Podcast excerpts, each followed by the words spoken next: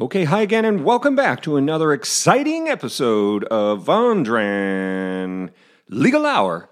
Attorney Steve Vondran here, licensed practice law in California and Arizona. We take federal copyright and trademark cases nationwide. Okay, so we are talking in this podcast about Mr. Church.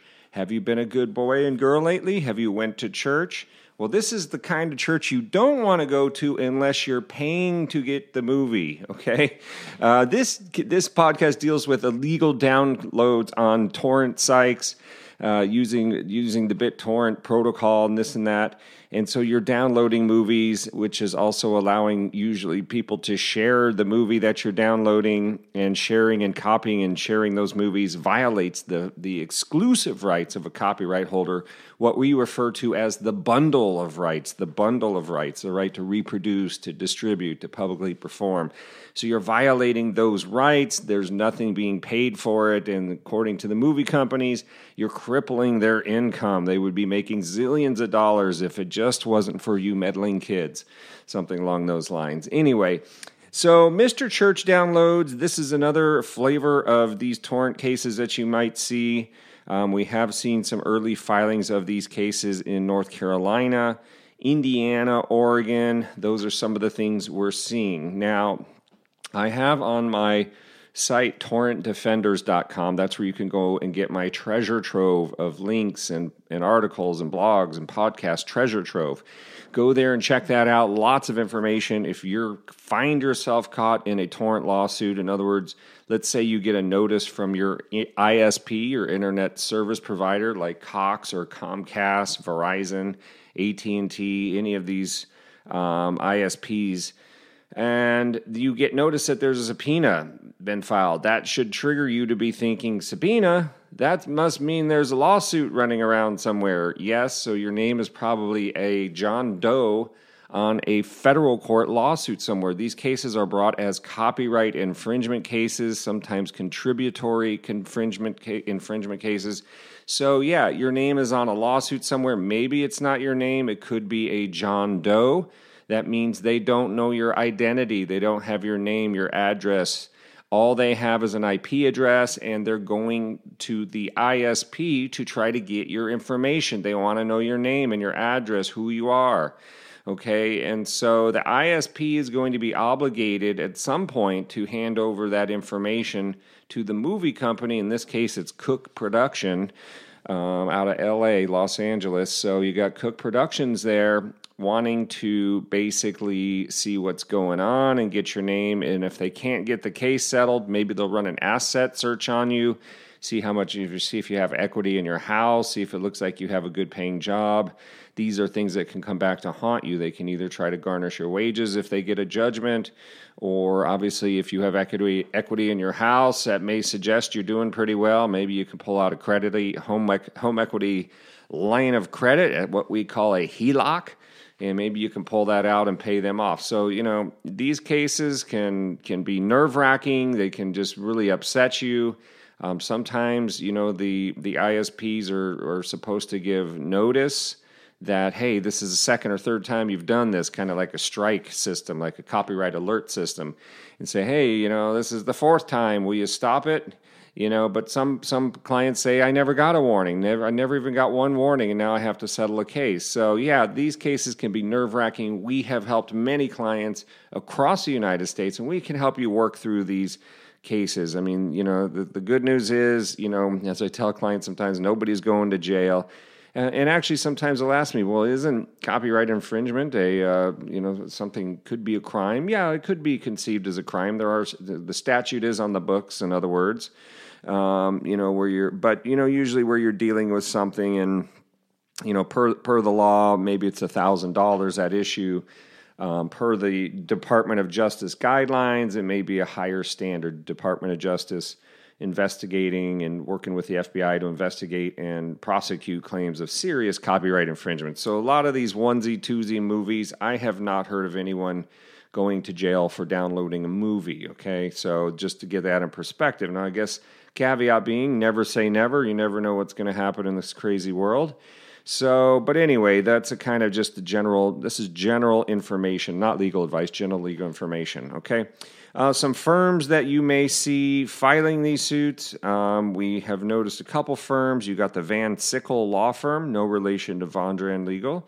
Um, you got Van Sickle Law. I've seen law offices of Kathleen Lynch, and I've seen Hughes, Socol, Piers, Resnick, and Dym Limited. So those are three firms that I've seen.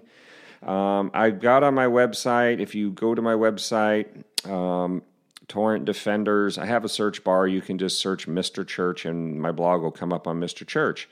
So, trying to make things easy for y'all. So, um, so anyway, I've got some sample allegations you might see alleging the BitTorrent protocol and how the swarm all gets together and shares files and it's a big big they're all upset with the swarm it's like a big bee nest every bees flying everywhere and they're all upset at all the bees it's something like that okay um, we've got some typical damages that you might find in the complaint. Usually they're alleged as a willful infringement. You know, copyright damages can go up to 150,000 per infringed work or title.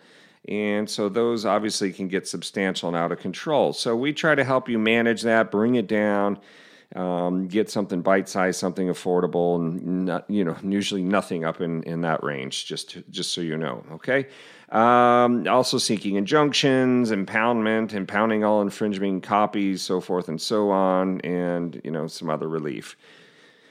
Are there defenses? Yes, there are defenses. Um, you know, these are things we can help you explore. There may be fair use defense. Maybe you didn't download the whole video. There was one case in a Malibu Media case, I believe it was, it talked about you know if the if the entire file didn't download, you actually didn't put all the pieces together through the torrent protocol, you were not able to view the movie and were not able to share all the files, not completing the digital handshake as they call it. So.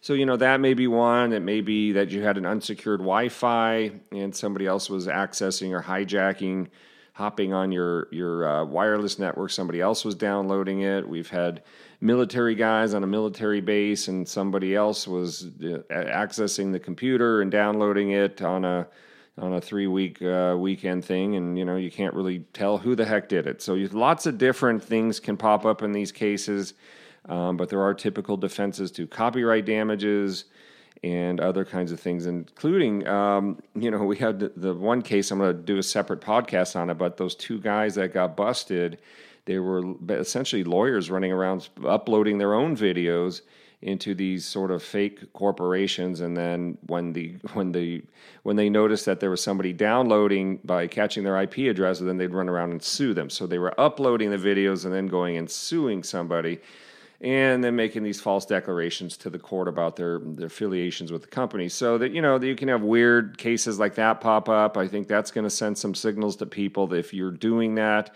you better stop it. You better stop putting up all the videos, inviting people to download, and then coming to sue them. There could be sort of a consent argument. It could be laches, bad faith. So there's a lot of things to be considered in these kinds of cases. As experienced copyright lawyers, we can help you take a look at that and dis- and figure out what your defenses or mitigating factors may be and try to minimize the damage. Okay. Um, should you ignore the subpoena letter or the notice of the lawsuit, or you say you're served a copy of the summons and complaint? Should you ignore? Probably not, because you can get a default judgment against you. This is again general legal information. It may be different in your case. But if you don't answer the complaint, you know, we had one case where a lady had a copyright infringement of some stuff she was selling on Etsy, let's say. And, um, you know, she decided not to fight it. She figured that the that the plaintiff would go away. Well, the plaintiff ended up getting a seventy thousand dollar judgment.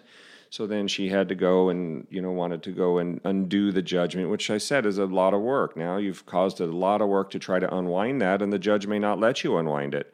So you know, should you ignore the letter? That's something you should speak with with experienced intellectual property counsel. Make that decision and uh, take it from there. So, um, how much do these cases settle for? We've seen them settle for you know anything from a take nothing, going away, saying you know fine, I, we accept your defense, or to a couple hundred bucks to a couple thousand dollars, um, on up to some of the Malibu media cases, you know, ten, fifteen thousand because you're usually dealing with a lot of download with those Malibu media cases. Okay, so that's just some basic information. Our firm offers low flat rate fees. We'll help you understand and evaluate your options. We can help you decide what's the best route for you. We can seek to get your case settled anonymously so that your name does not get inserted into what we call that John Doe lawsuit. Okay, so we can seek to get your case settled anonymously and get it moving on confidentially and you know make life go on in other words okay? So if you need some help you can find out all the valuable information at torrentdefenders.com torrentdefenders.com if you need an easier one than that attorneysteve.com takes you to my homepage okay um, we appreciate you listening. I hope you enjoyed this. If you like it, make sure you share this podcast on your social media networks. Give me a thumbs up. Say, hey, this guy's really working it for us, giving us lots of helpful information and tips from the legal trenches. Okay, Attorney Steve, thanks a lot. Have a great day, and we'll talk again.